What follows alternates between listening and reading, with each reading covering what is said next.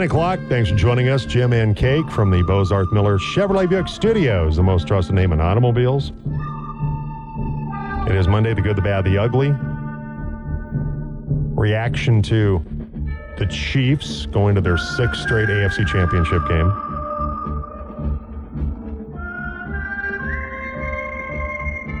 They're good. Yeah. Even in a year where maybe some of the talent around Patrick Mahomes isn't as good as it's been, their defense played really well. Really took the, well, the exception of Josh Allen, really kind of slowed down the run game a little bit. But, the, but Allen, though, they, they gave up yardage to Josh Allen that game. I tell you what, the, the, the Ravens defense, the, the job they did on CJ Stroud, Pretty good. and really, they they really shut down the the Texans' running game. Was like 38 yards in Saturday's uh, victory for Baltimore. Only 38 yards by the the Texans in that loss. So you got some reaction. Tyler Bass misses the field goal, stirring the echoes of Scott Norwood missing Wide right. Wide right. In text or call us on the, the team line today, 970-242-1340. Who do you like? Early predictions. Can the Chiefs go in back to back weeks and win on the road in the playoffs? Because they haven't had to do that. It's always been at Arrowhead. They've always been the mm-hmm. top seed. And it was the first time Chiefs, of course, played at Buffalo in the postseason since 93 when when Buffalo won to go to the Super Bowl. Chiefs get the win yesterday. Can they go to M&T Bank and get it done on Sunday? We'll see. We were talking though last Friday. Yeah, I, I, I still I like the, I still like the Ravens. Still like the Ravens at home in this one. But the Chiefs have got to feel like, hey, we we went there, we got it done. We got it done on the road against Buffalo. A team that was really red hot to finish the season. We haven't had to go on the road in the playoffs. right. And we got it done. That's got to be a huge confidence booster for Andy Reid's team. We we talked about last Friday the quarterback that has the most to prove. I think we were. Think you said Josh Allen, if I remember correctly. Mm, no, I, I said Lamar Jackson Oh, you did say Lamar. Okay. because Lamar's now now two and three in the playoffs. Well, now he's got the biggest challenge, arguably, of his career, which is Get to a Super Bowl. get to a not- and not just do that, but get to a Super Bowl via playing a team that for this sixth straight year is in the conference title game. They've been there before. Three of those times they've won it and gone on to the Super Bowl. We will see. Eh, because because you gotta you gotta ask the question, and it's a fair question. If Lamar Jackson loses the AFC Championship game to Patrick Mahomes and the Chiefs, who again are there for the sixth straight year in a row, does that kind of I don't want to say like but but does that kind of stick to the narrative of Lamar Jackson can't get it done in the postseason? Uh, You know? contributes because this year with that defense, they, they brought in Odell Beckham Jr. They brought they have more weapons around him than they previously have. While they've lost, they've also had to deal with a lot of injuries. at The running back spot, J.K. Dobbins going down, most notably uh, with the Achilles, but they have found a way that they bring in Dalvin Cook. The Justice Hill's been pretty good there. Gus Edwards. So I mean, they found a way to to replenish the losses uh, of, of, of a couple of backs, notably Right. Dobbins, uh, early on in the season. But their defense is, is a typical Baltimore Ravens defense, playing fantastic football. And the offense has been very much the equal of the defense this season. And so with with with the job that, that Todd Monken's done with the offense. And so I just think they're they're the they're the number one seed.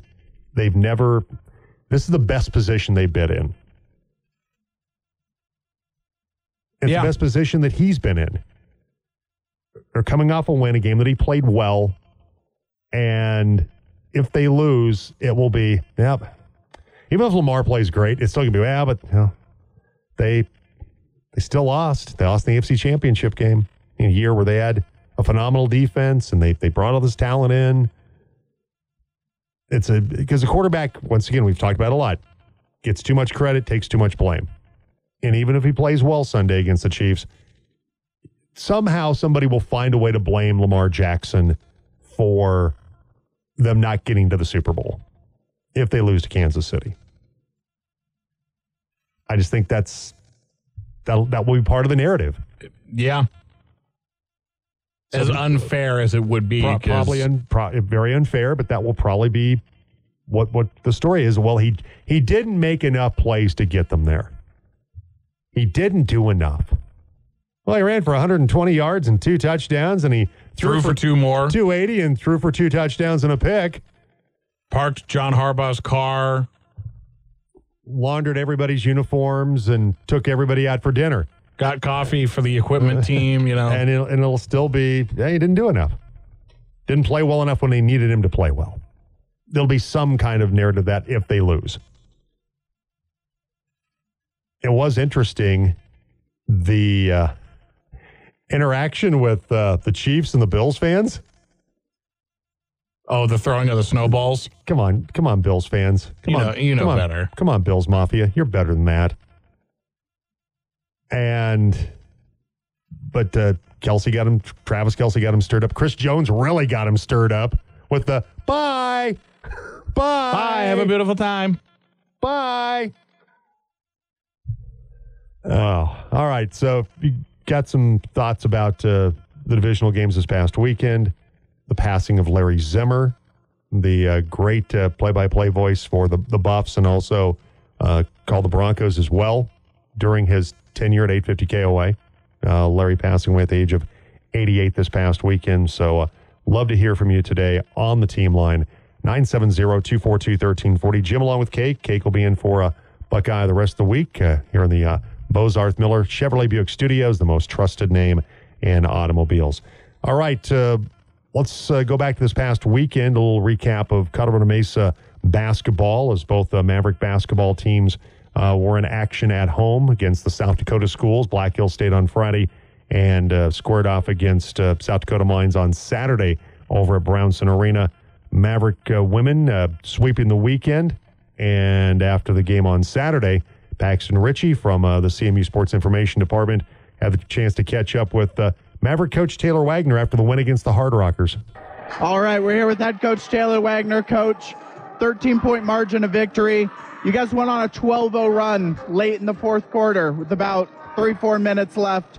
Talk about what you saw during that stretch of the game that allowed you guys to kind of pull away after it was close for a lot of the game. Yeah, I mean, the whole game was close, and I'm just glad we had enough at the end to kind of finish it out. I thought they played well, and, you know, it looked like we were the team that drove five hours to play this game, you know, so I'm just glad we got the win because I didn't think it was, you know, one of our finest games. But, you know, we always, when you have those big games on Friday and it's all, you're always susceptible to have a letdown on Saturday night, and we had that for about 35 minutes.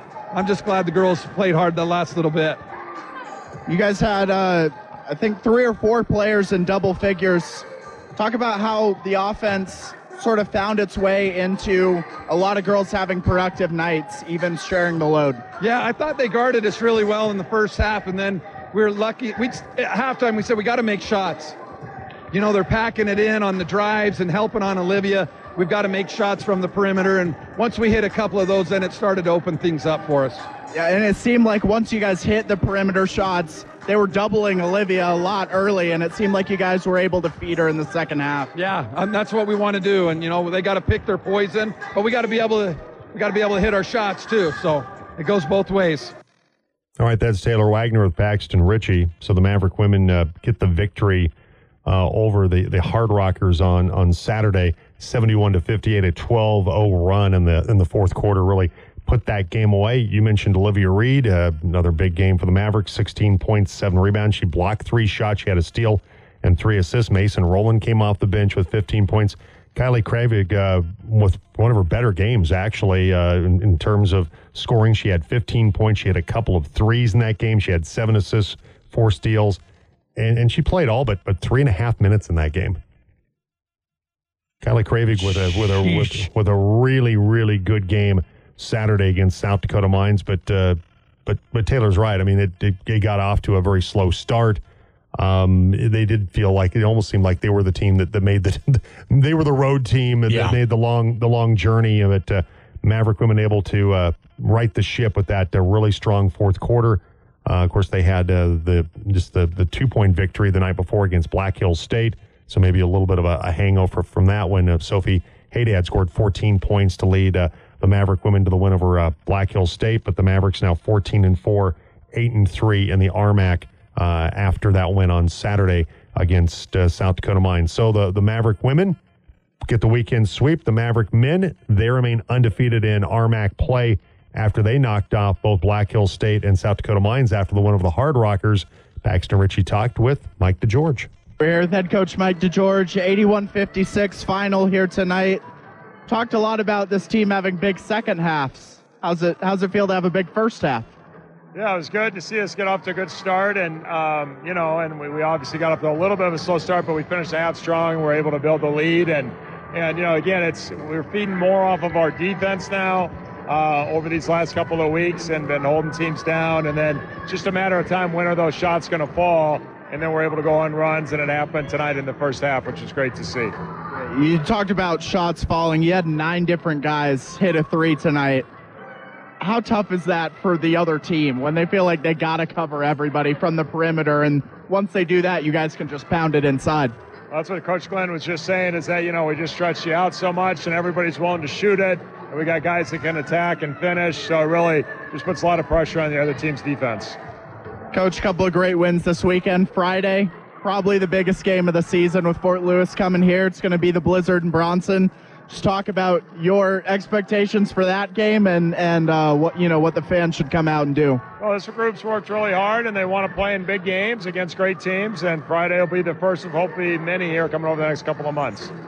All right, so there's uh, Paxton Ritchie with Mike DeGeorge from uh, Saturday night with the Maverick men getting the, the victory over uh, South Dakota Mines 81 to 56. They hit 14 threes. They shot 50% from three point range in the first half. And I like what Kyle Boucher said. He's like, you know, if we do that, we're going to be okay. Yeah. Um, we'll be fine. Yeah, we'll be fine. And they certainly were. They, they finished at 36% for the game.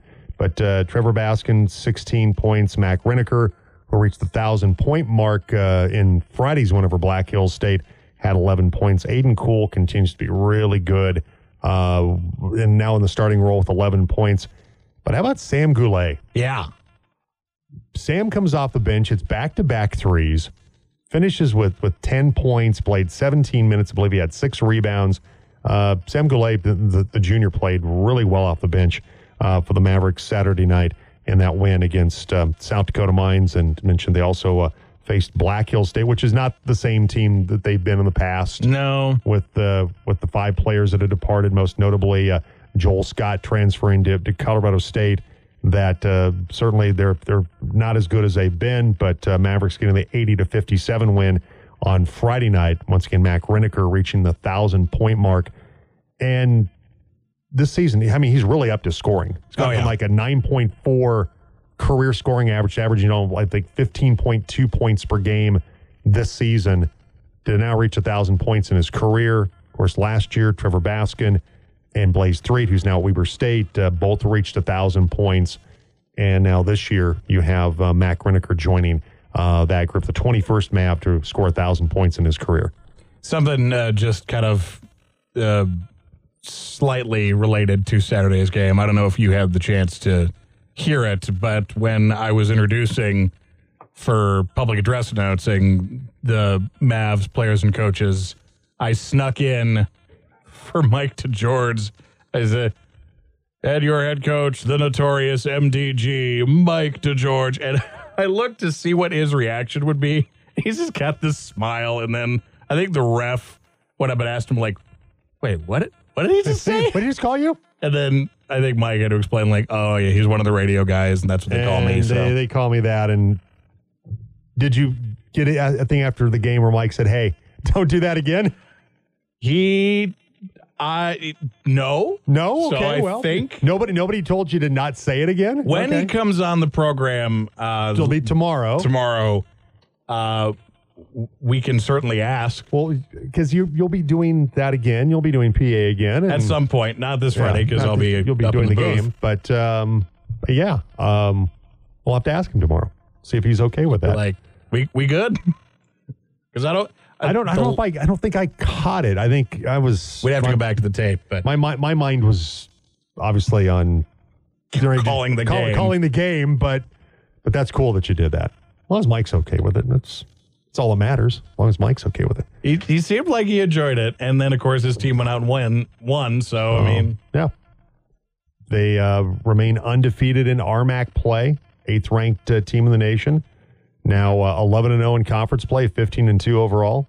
And uh, Fort Lewis, they're 10 and 1. Mine's 10 and 1. Fort Lewis comes in for the Blizzard of Brownson, presented by Coca Cola, coming up on Friday uh, over Brownson. We'll have it here on the Team CMU Sports Network with the women's pregame at 5:15. They'll tip it at 5:30. Men at 7:30. Brought to you by Ken Richards State Farm. So um, no Saturday game for the Mavericks, just Friday, and then of course they're at Western on Tuesday uh, next week. So uh, here on the team CMU Sports Network.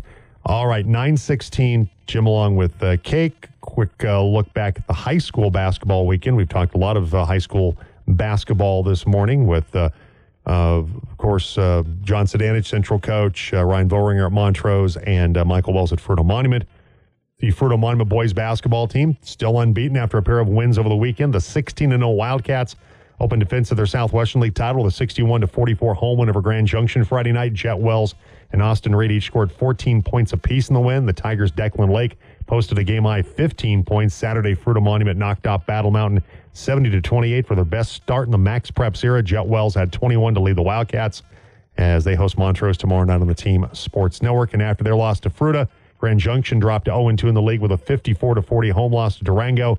The Tigers' Will Applegate scored 10 points as Grand Junction falls to 10 and 5. Central Boys basketball team is 2 and 0 in league after defeating Durango Friday 51 to 39. The Warriors' Asher Carter led Central with 10 points as they improved to 8 and 6 overall. The Warriors host Grand Junction tomorrow night on the Team Sports Network with full court coverage starting at 5 o'clock. Palisade lost to Glenwood Springs 62 51 on Friday.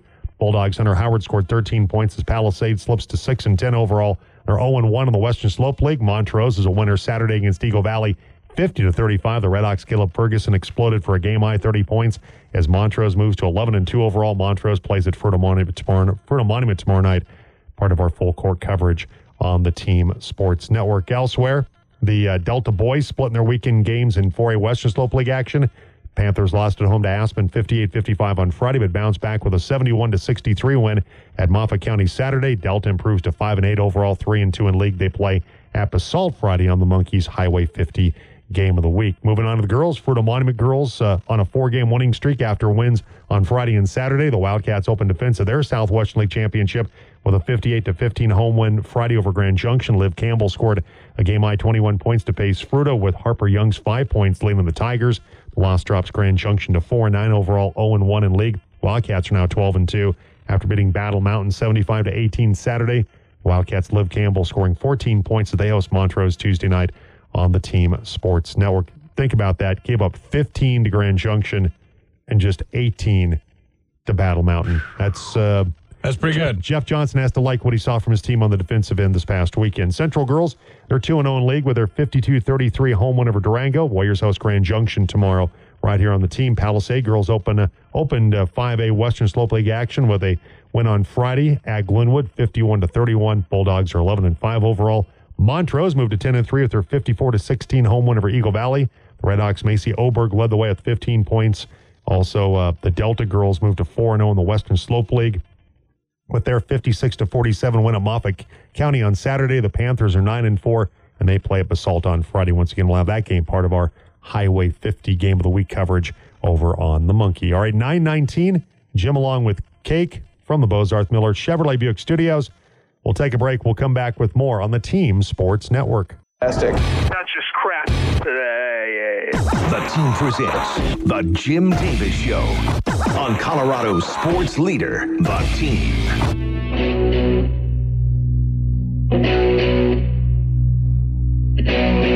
Welcome back, 922.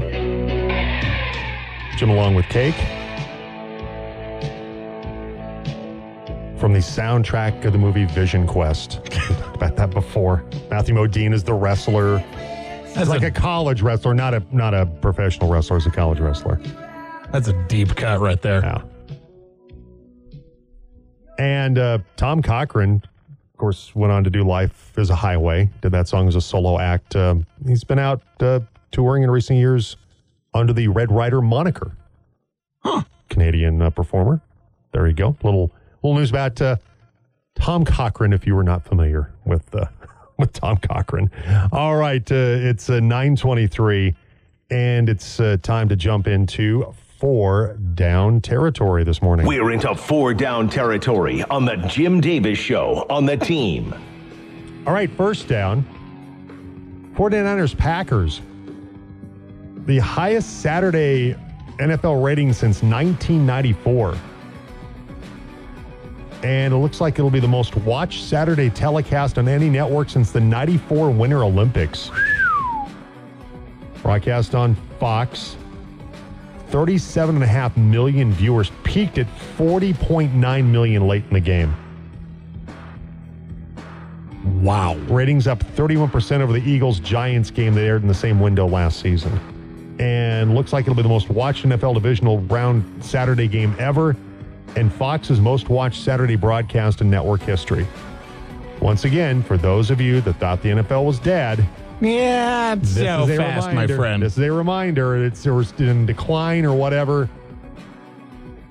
Those are astronomical numbers for the game on Saturday. All right. Second down. Tara Vanderveer becomes the winningest coach in college basketball history. Period. Vanderveer, the, the 70 years old, the coach of the Stanford Cardinal, they beat Oregon State. She's now in her 38th season at Stanford. Career record of 1,203 and 267, passing the retired Mike Krzyzewski as the winningest coach in college basketball, men or women, period. Congratulations to her. Absolutely. Well done. Third down. This comes to us uh, from Brian Howell, the Daily uh, Camera in Boulder. Speaking of women's basketball, Colorado women's basketball setting number one attendance records. Saturday, I believe it was, or Friday, 11,388 fans. And then Sunday, yeah, Sunday against USC was 9,111 in front of USC.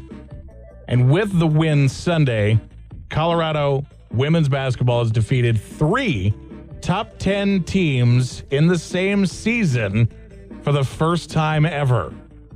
The win against LSU, the win against Stanford, and the win against USC. And they also have a win against number 12 Utah. So that's pretty impressive. Unfortunately, though, couldn't get it done against UCLA. It was, yeah, that one, that was tough. Uh, fourth down from Bleacher Report Patrick Mahomes. His record in the postseason is eight and two when trailing seven or more points. Do you know who the two losses came against? What what player specifically? What player? What player specifically? This is in the postseason. This is the postseason. oh, Patrick Mahomes is eight and two in the playoffs, went down seven or more points. The two losses coming against one player specifically. Talking quarterback. Maybe.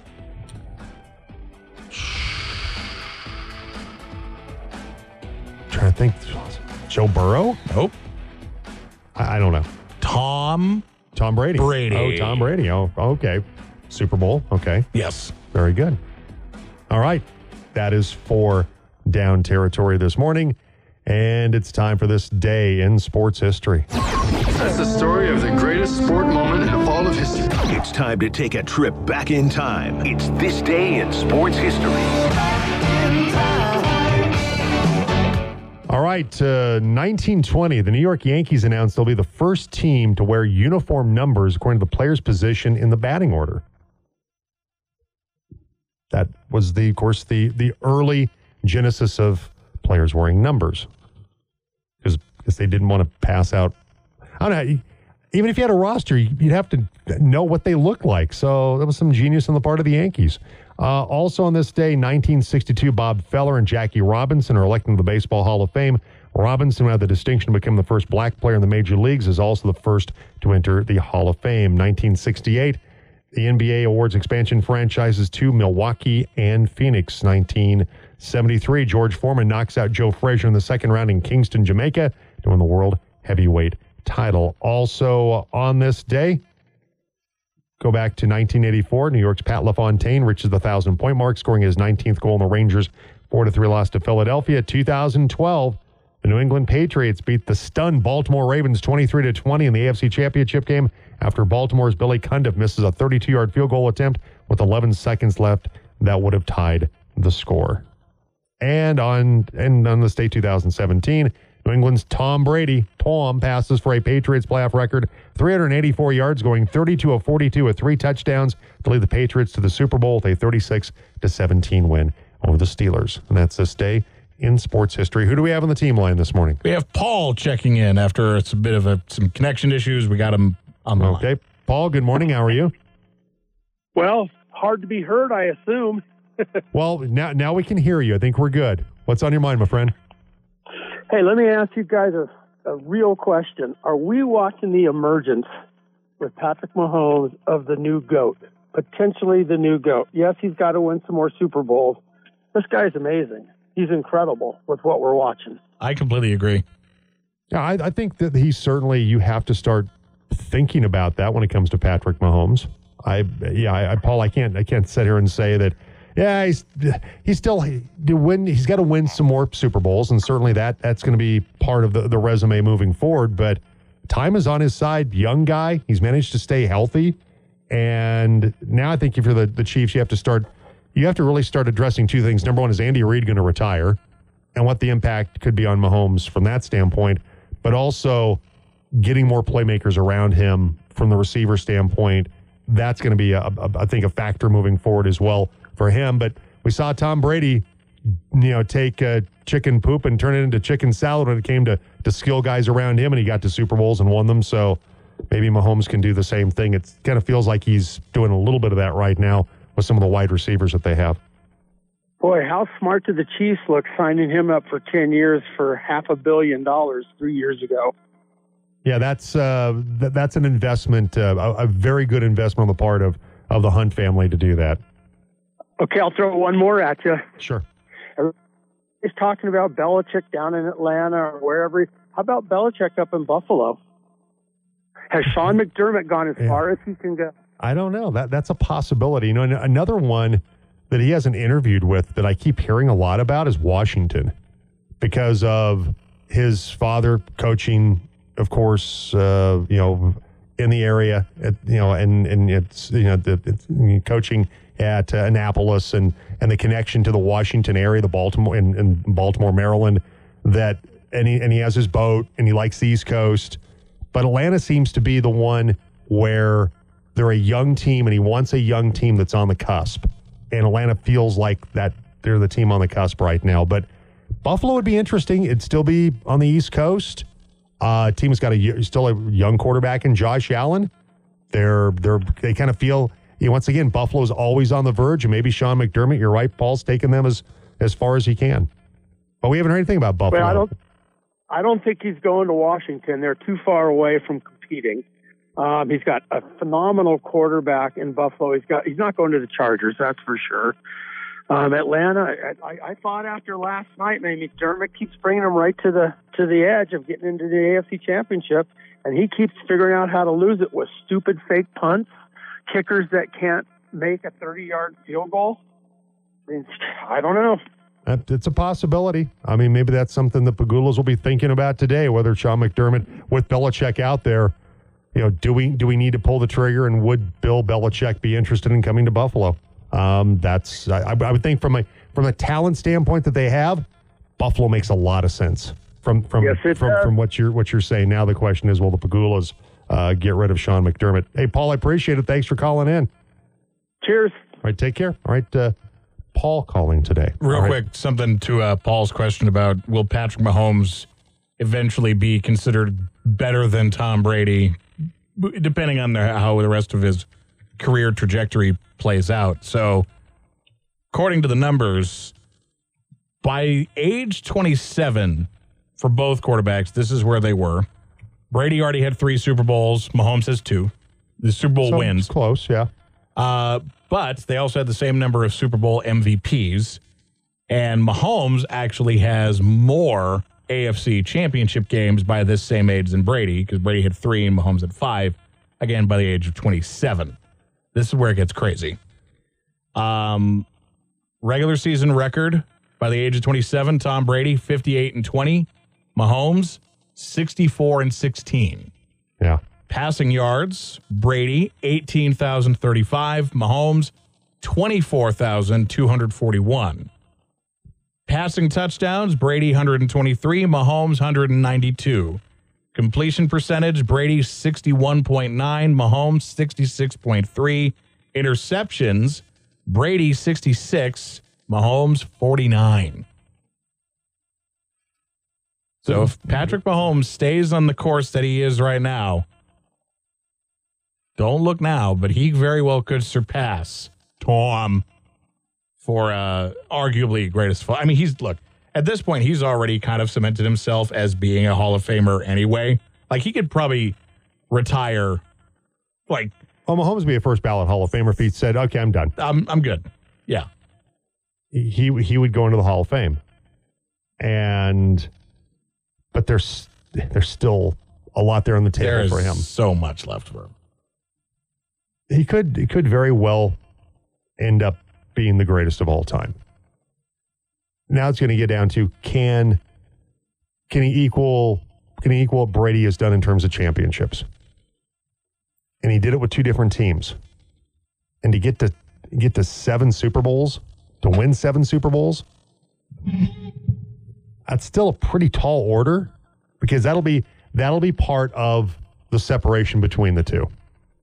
Will be because statistically, completion percentage, yardage, those, those things, touchdown interception ratio, are going to be pretty comparable between these two guys.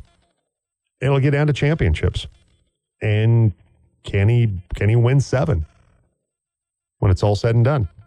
But certainly, he deserves to be in, in that conversation right now uh, with with Brady. All right, nine thirty five.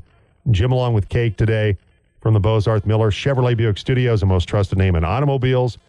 All right, coming up, we'll, we'll, we'll take a break and uh, we'll have garbage time on the way. But also, tomorrow, Todd Helton will find out if he's going into the Baseball Hall of Fame.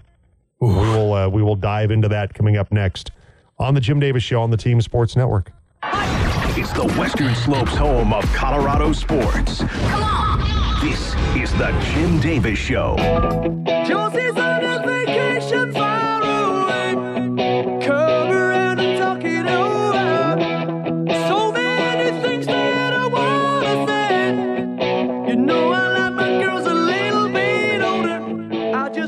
just attention. Now batting for the Colorado Rockies. Right fielder number 19, Charlie Blackmon. But, but, but wait a minute. Chuck's not up for the Hall of Fame, but the guy whose number is retired by the Rockies, Number 17. number 17, Todd Helton. We'll find out tomorrow if he's going to go into Cooperstown. I was trying to find Todd Helton's walk up song on the internet. I couldn't find it. I'll be honest, I don't remember what his walk up song was. Darn it. I One of these days, Pyle, if you know, you want to send it our I'm- way. I'm quickly Googling here because I don't remember what his walk up song was. which probably tells you all you need to know. Let's see, according to Uh, uh, let's see, top 10 Rockies walk up songs. I'm looking here to say, um, oh, this is that's I'm not, mean. I'm not, I'm not seeing what his walk up song was.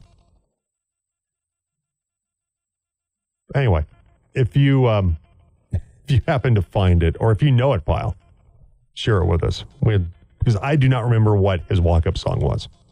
But Todd Helton, maybe he'll play that song if he goes into the Hall of Fame.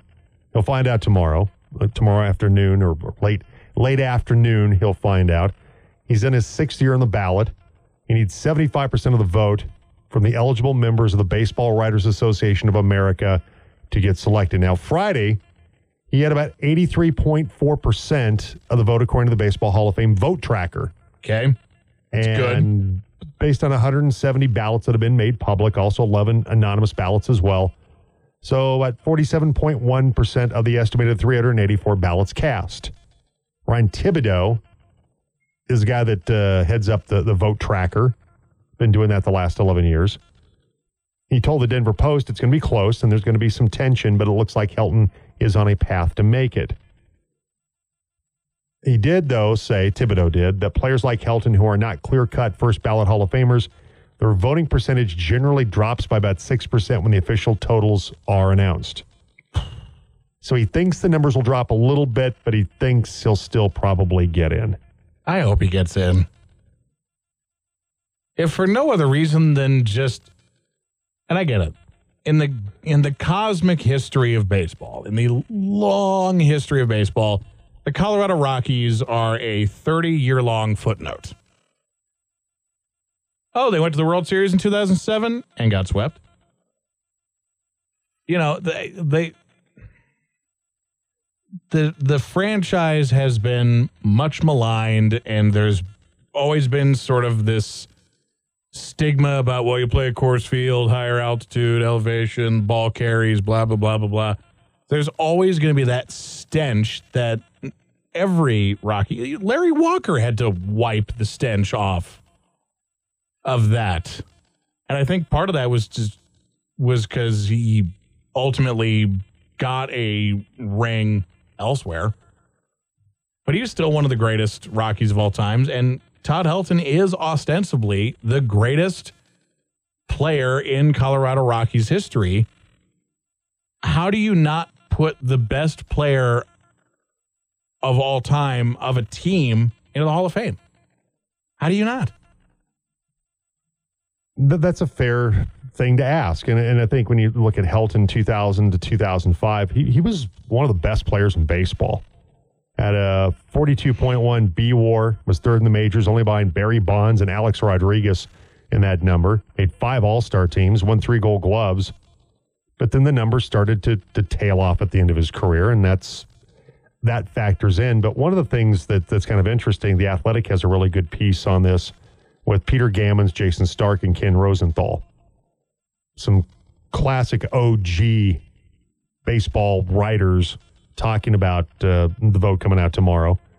And one of the things that was brought up was about Helton, who got just 16.5% of the vote in his first year. You know, it, it continues to climb and came 11 votes shy of, of making it last year.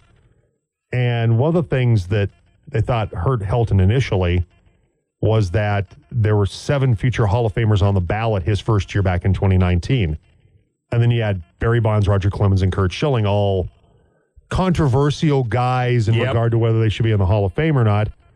And then also Billy Wagner and Andruw Jones, who could also end up getting voted into the Hall of Fame, if not this year, maybe next year. And so that kind of got him off to a, a, a challenging start because of all the future Hall of Famers, some of the names that were on the ballot that year. He kind of got lost in the whole process, and people weren't thinking about Todd Helton. And of course, the connection to playing at altitude and those things will, will always be a, a millstone around any offensive player's you know, Yeah. neck that, that comes from the Rockies organization. 100%. One of the things I thought was was interesting in this piece was Ken Rosenthal talking about how how vote totals change over the years. How players' numbers are players' numbers. They're retired. They don't they don't get to add to their numbers. Their numbers are what all you can do is look at the career that they had, the 12 the 13, 14 years or whatever, that body of work. It's not like they played 12 or 13 years, sat out a couple of years, and then came back and played again. They don't you don't get to add to your your resume. Right. Your resume is what it is. And how Rosenthal kind of goes, it's kind of interesting how how your resume is what it is, but the vote total changes. And people's perspective of those numbers are are constantly evolving when it comes to baseball writers. He feels like there's some valid explanations for that as well. You know, he says, a voter, I try to remain open minded and I give my ballot a fresh look every year. A rigid outlook is a is counterproductive, particularly at a time when advanced metrics enable us to view players perhaps differently than we did when they were active. And so that's become the new wrinkle is advanced analytics to look more more deeply into the numbers to go, yeah, that he was better than blah blah blah, or yeah, maybe he wasn't as good as we thought he was, and so and so is better in in these different metrics. So we will find out tomorrow, uh, and hopefully Todd Helton is into the Baseball Hall of Fame, and uh, keeping our fingers crossed for him because feel like Absolutely. one of the one of the all time great defensive first basemen, and you know from an offensive standpoint, one of the all time great doubles hitters. Nobody nobody you know banged out you know doubles to the alley as much as as Todd Helton did in his career, and was a was a steady hand at first base leading this ball club for many many many many years. So hopefully tomorrow will be the day we find out the Rockies get their second representative into the Major League Baseball or to the Baseball Hall of Fame in Cooperstown, uh, New York. All right, 946. Jim along with cake today. Let's see. Uh, got one from Bry Guy. Uh, he says, I think Helton's walk up song was Springsteen by Eric Church. Jim Landis said the same thing. Okay. So, We'll have it for tomorrow. okay, very good. Ho- and hopefully, Hopefully, with good things to come. good things to come. A, a precursor of hopefully good news tomorrow for Todd Helton. All right, 947. Time to wrap it up with some garbage time. We're taking out the trash. It's garbage time on the Jim Davis Show on the team. Oh, I love trash. All right, you're you're not going to like this Oh, because I know how much you you thoroughly love Deion Sanders, and I, I don't hate Deion Sanders. I've never hated Deion Sanders, but Bring on the slander. Here we go. but when when you do certain things, when you make certain decisions, they have to be criticized. If they're if they're worthy of criticism, Mm-hmm. do you know do you know where I'm going with this? That he went skiing in Vail No, recently. I don't care about that. No, I don't. That's his deal. I don't care. What do you do? Shadursky, and I'm a little more concerned. But letting having Shiloh and Shedeur go to Paris to model, which I don't care about that. That's fine. If they want to do that, they did it. Uh, uh, Pharrell Williams has a clothing line. They went there and modeled in Paris. That's fine. But here's the problem they walked the runway during the start of winter meetings in Boulder for the Buffaloes football team. Okay, that, You- eh, that's a you- bad look. You don't you don't get to sit there and talk about it. We've got to be disciplined and we've got to be committed and we got to have dogs here and blah blah blah. You know, Sanders told the team that we don't we don't play tardiness, but we apparently play hypocrisy. We apparently think it's okay because if you're if it was Xavier Williams or Xavier excuse me Xavier oh gosh Weaver excuse me Xavier Weaver Who actually just today declared for the NFL draft? no. Say it was him. He's going to stick around. And he said, "Hey, Coach Prime, I'm I'm going to go do this TV, you know, I'm going to do a commercial. I'm going to be on the show. I'm going to miss winter meetings." You think Deion Sanders would have been Xavier? No problem. Good with that. No, he would have said, "Where's your commitment to the to the program?" No, you're not. No, you have to be here. But when it's his kids going to Paris to be in a fashion show, and one of them is his quarterback. Come on, Deion.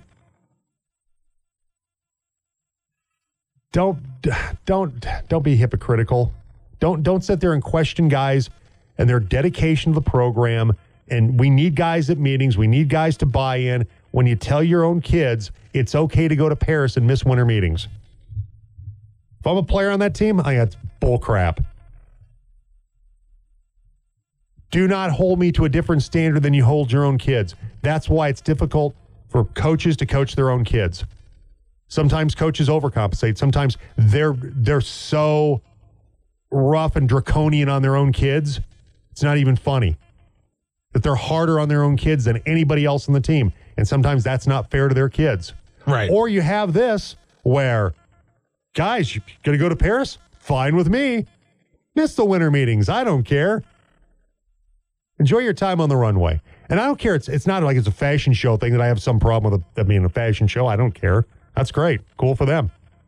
Well, and you know, But, but it's in anything. It's like for that, if it was death in the family or some personal crisis or something that was going on that that that kept them from being there, which would also probably keep Coach Prime from being there as well, you would think.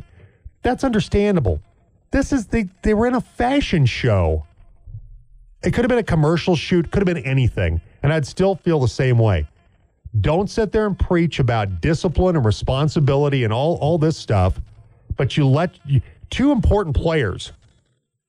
If they were not, if Sanders was not their last name, do you think that Shedeur and Shiloh would be in Paris modeling? Hell no, they wouldn't be. Come on, Coach Prime, don't don't be a hypocrite. Because that's the kind of stuff that to me, I have a problem with. Don't you can't treat all the players all equally all the time the, the same way. I, I get that.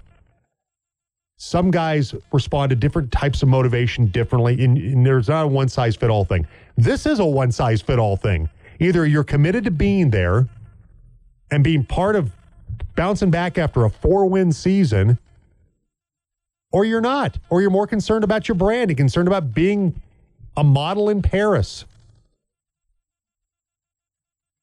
I don't. I, don't think I'm out of line on this. I don't think I'm. I'm I do- I'm- well, I don't think I'm being I think an old it's- crab, crabby old man either. I think If- it's- either either you're going to expect all the guys to be there, or nobody. You don't expect anybody to be there. I think it's I think it's a horrible look. I, It's I agree. terrible It's. It, it's an awful look. The optics are terrible. I agree, and yes, there is an element of of hypocrisy. This is the stuff that why people call him out on things. This is the stuff that he does. You go, what the hell is that? Don't don't preach to me this commitment to the program and and greatness and blah blah blah when you're cutting your your kids slack to go model in Paris. I have to wonder though if maybe there was a contractual obligation that they that I don't care. Charlotte Shedeur had to upheld on their I end. don't care. I don't give a rat's patootie. I don't care. Well, you talk about commitment, committing to the to the Shouldn't have committed that. Your first commitment's to me. To, to me as the coach of the football team, to your teammates. Your commitment is to your team, not to your brand. I get it. You don't want to violate a contract. I get that. But how about maybe you look at that contract and go, well, wait a minute. That's when we start winter football meetings. That's probably not a good time for me to be gone. I'm going to have to probably pass on this. Sorry. Okay, let me ask you this, and then we'll we'll move on. Do you think Shiloh and Shedeur Sanders not being at the winter football meetings costs them the Big Twelve or whatever? No, absolutely not. No. there you go. But from a team building standpoint, if I treat you differently than Buckeye, if I let him do anything he wants to do, and I don't let you do things that you've been here and you've earned that opportunity because you've now been here quite some time. Mm-hmm. How you gonna feel about that? That's no, that's fair. I I Just- I don't disagree that it's, my- it's terrible. If my my kid, one of my kids decided to work in our sports department, I'm like, hey, they're going to be doing play by play all the time over the two of you. But uh, they don't have to work nearly as hard as you. They don't have to go out and cover things or whatever, write stories or whatever. How are you going to feel about that? It's going Fair to piss you off, isn't it? fair enough. fair enough. It's not going to, like I said, I agree. It's not going to cost them, big picture, it's not going to cost them the Big 12 or anything like that. It's a really bad look, though. It's it is a terrible look, and I I it's a terrible look. I agree it's a terrible look, but I also think it's just that it's a bad look. I don't think it's going to do any actual actual damage. We'll see in a few months, though. but it speaks to, at least in my opinion, how he runs the ship. Yeah, You gonna let your kids do stuff that uh, you know, other players can't do? Okay, I know we're running up against here. You got anything else, or Um, I think we'll save some of Mark Johnson's Larry Zimmer tribute for yeah, tomorrow. let's let's do that tomorrow. Let's do that. Um, by the way, I had I sort of misinterpreted my own fact. I said uh, Patrick Mahomes, or um, yeah, Patrick Mahomes to Travis Kelce. I thought it was most quarterback to tight end postseason, whatever. No, most postseason touchdowns QB receiver duo in Oh, NFL history. okay. 16 touchdowns, overtaking Brady and Gronk. Very good. All right, that's our show. Back to tomorrow morning at 7. Jim Rome's next.